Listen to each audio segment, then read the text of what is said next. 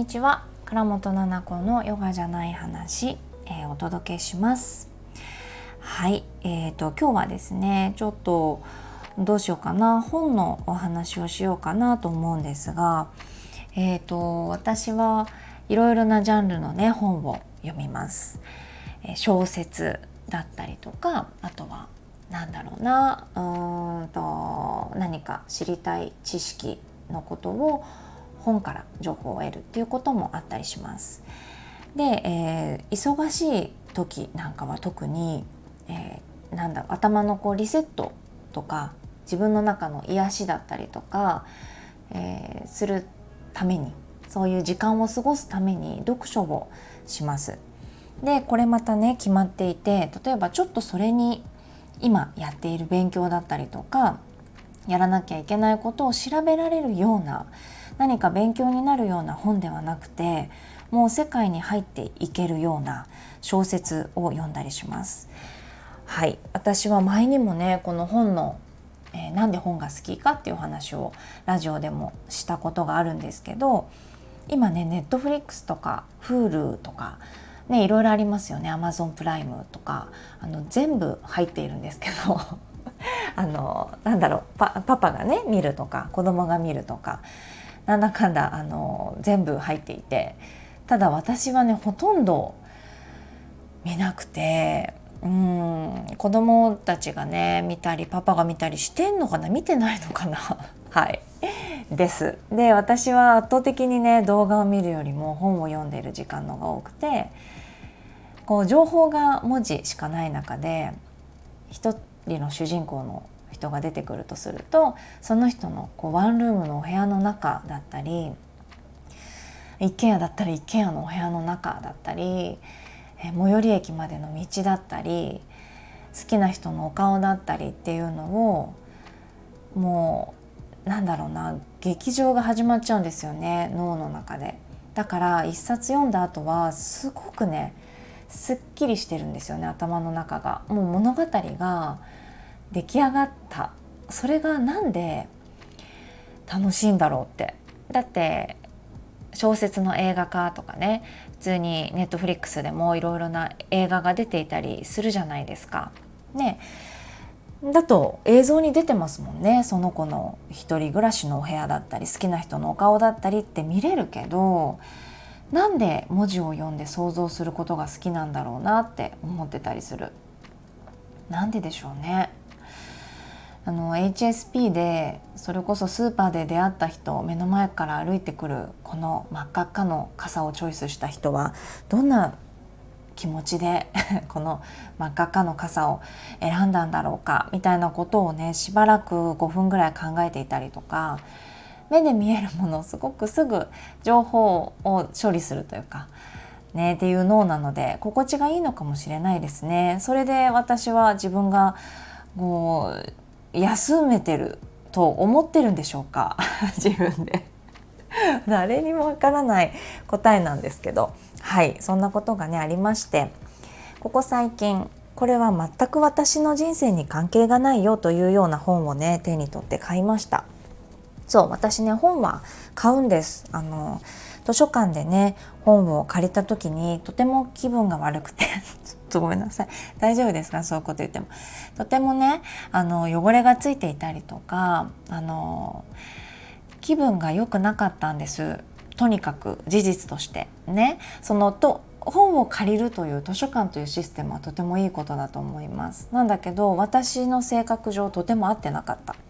し本を紙の本を私の生活から取り上げたとしたら大変なことになってしまうそれぐらいあの本を愛してますので本屋さんもなくなってほしくないし紙の本をいろいろ触ったりあのしながら読むっていうのが好きなので紙の本を買うようにしてます。はい、で小説なんかは本当にスラスラ読むので何も書き入れないですがあのそうじゃない本お勉強のために買った本とかね何か知りたいことが載っている本なんかはもうめちゃめちゃペンで書くしポストイットでいっぱい貼って線でぐるぐるって書いてカラーマーカーも引いたり鉛筆で書いたりボールペンで書いたりいろいろしてあのポスななんだろうちっちゃいポストイットを貼って印をつけるということもありますし文章の上に四角い大きなポストイットを貼って、えー、自分の何かと結びついたことをそこに書いたりとか、うん、結構ぐちゃぐちゃに本をね、あの読み倒すので買います。はい、でねそう買った本は、えーと、宇佐美凛さんの「推しもゆ」「推しもゆ」「推しもゆ」ちょっとわかんないですけど「推し」ってあのあの推しです。私の推しは何々くんですの推しですね。燃ゆっていうのは燃える燃やす。にゆもゆまたこれも何でしょうね。若者言葉なんでしょうか。あの SNS 言葉なんでしょうか。わからないんだけど。要は炎上っていうことなんだと思うんだけれどももしくは推しに対して燃える私という意味なのか。ちょっとタイトルはキャッチできないですけどあの要は推しがいてねその推しが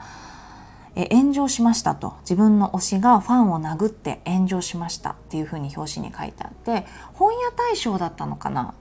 なんか書店員が売りたい本ナンバーワン。あ違かったっけ？なんか芥川賞。違うっけ？なんかとにかく賞をあの取ってすごくあの人気な本です。だから読んだことある方もいると思うし本屋さんであの一番上にありました。うん、でおになんかねお兄ちゃんと本屋さんに行ってたんだけど本当にね1時間ぐらい2人別々のところに ブラブラして本屋さんをね行くんだけどそうお兄ちゃんと言ってもね僕はこことここのコーナーにいるねって2列ぐらい教えてくれて分かったって言ってでじゃあママはこことここにいるねって言ってでも私本当15分に1回とか10分に1回とかお兄ちゃんに見に行ってあの見ると大体こう本を読んで選んだりとかしてるんだけどその時にね見つけて表紙にねなんかアニメイラストが書いてあって可愛らしいというかあのイラストっていうイラスト伝わんないですねラジオだと。なんですだからすごく漫画だと思ったみたいでお兄ちゃんが「ママこんな漫画読むの?」って言うから「あこれはね表紙があのアニメなんだ」ってアニメイラストなんだって言って最近そういう本増えてますよね。若いなんだ著者の方が、えー、ツイッターとかで、えー、なんだろう注目されて出る本なんかは多かったりするのかなと思うんですが。そう。まあ私あのこんな推しに燃えるとかあの推しが生きがいだっていうことがほとんどなくてこの方素敵だなと思ってえー、ハマってみるっていう時期はありますが推しってそういうことじゃないんだなってってまず思った一冊でした。あの推しは尊いっていう風に書いてあるんです。でその言葉がすごく私の中で引っかかってね尊いってなんだろうなもうねなんか調べたらうんちょっとオタク用語だったりとかネット用語だったりするみたいなんだけどももう神様のように崇、えめるみたいなすごく素晴らしいものみたいな、えー、ニュアンスらしいです。はい、でここの方が言ってたのがねその方が、えー、小説の中でですけど「推しは自尊心を満たすもの」って書いてあっていやー本当にそうなんじゃないかって思いました。うんこの方は推しがいてそれがもう自分の生活の中心であって、まあ、全然ネタバレにならない程度でお話しすると自分の実生活っていうのは本当にこうお母さんに怒られながら、うん、どうしようもない私っていうのを生きていながら推しがいるから生きていけるっていうところ、うん、でその推しがいる子みたいなそこまで熱狂的なね推しがいる子が周りにはいないのであこんな生活を送っていて例えば芸能人が何かをしてしまって、え炎上してしまった時だからこの方で言うと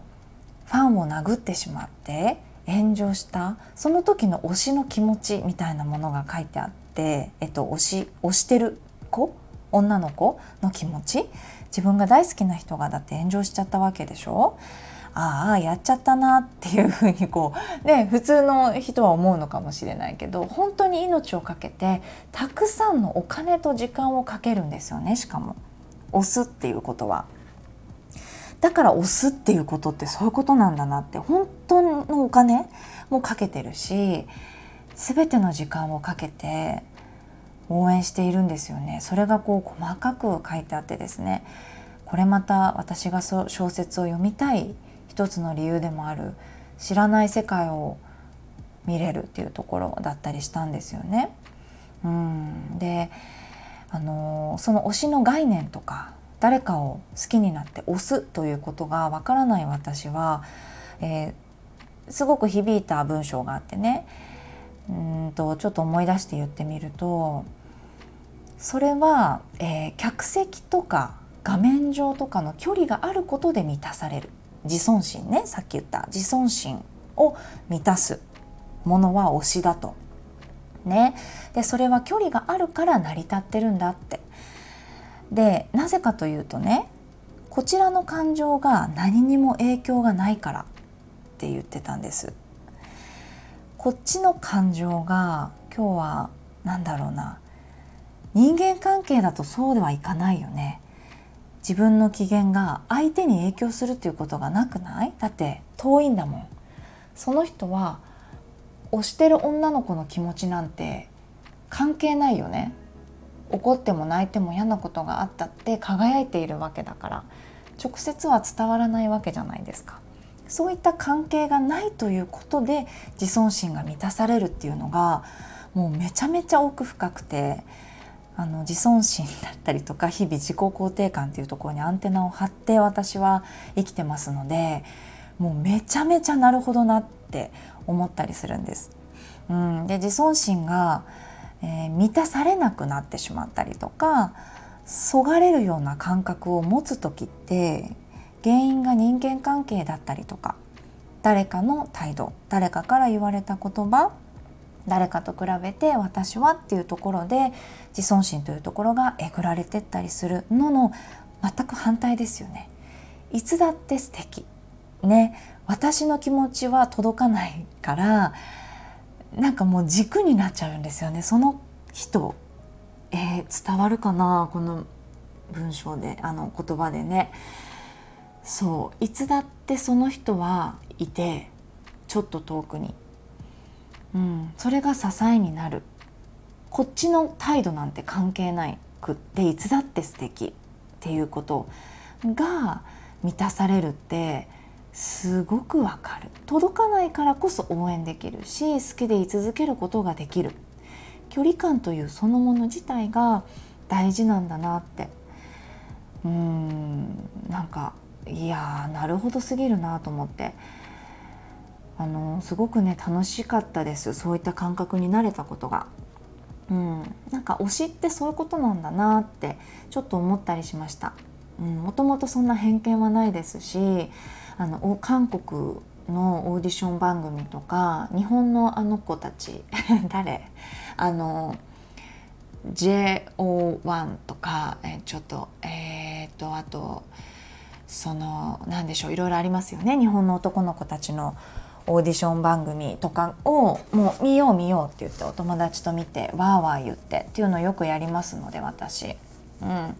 ただこの子あの可愛いねって頑張ってるねってなったとしてもその推しとかではないっていうね。のであのわからないけど私自身はね。でも周りに本当にそれでこう推しててなんかいろいろケーキを作ったりとか要はその子のお誕生日に家でケーキを作ってなんか食べるとかねそう友達もいたりしてあとは自分のメンタルを保つ、えー、なんだろうエネルギーを保つために毎日その好きな人の動画を見るみたいなことをしてるお友達もいるのであそういうことなんだなって。だから好きでい続けられるんだなと思っていたりする。なんか素敵だなっていうふうに思いました。もともともちろん偏見ないけどあの素敵だなって思えた、うん、推しがいる人って楽しそうだなっていうふうに思ったりしましたね。うん、なんか夫婦って相手を思い合えるようなこう相手を尊重し合えるような関係じゃないと、うん、なんか要は友達のような大好きなお友達だったら言いたいことはあるけれどもやっぱ相手を尊重するじゃない違う人間として。うん、そのような感覚でないとダメよねって。でどちらかがこう相手にどっぷり甘えたりとか甘え出す。これをしたらもうちょっといろいろ終わりよねっていう話にこの間ね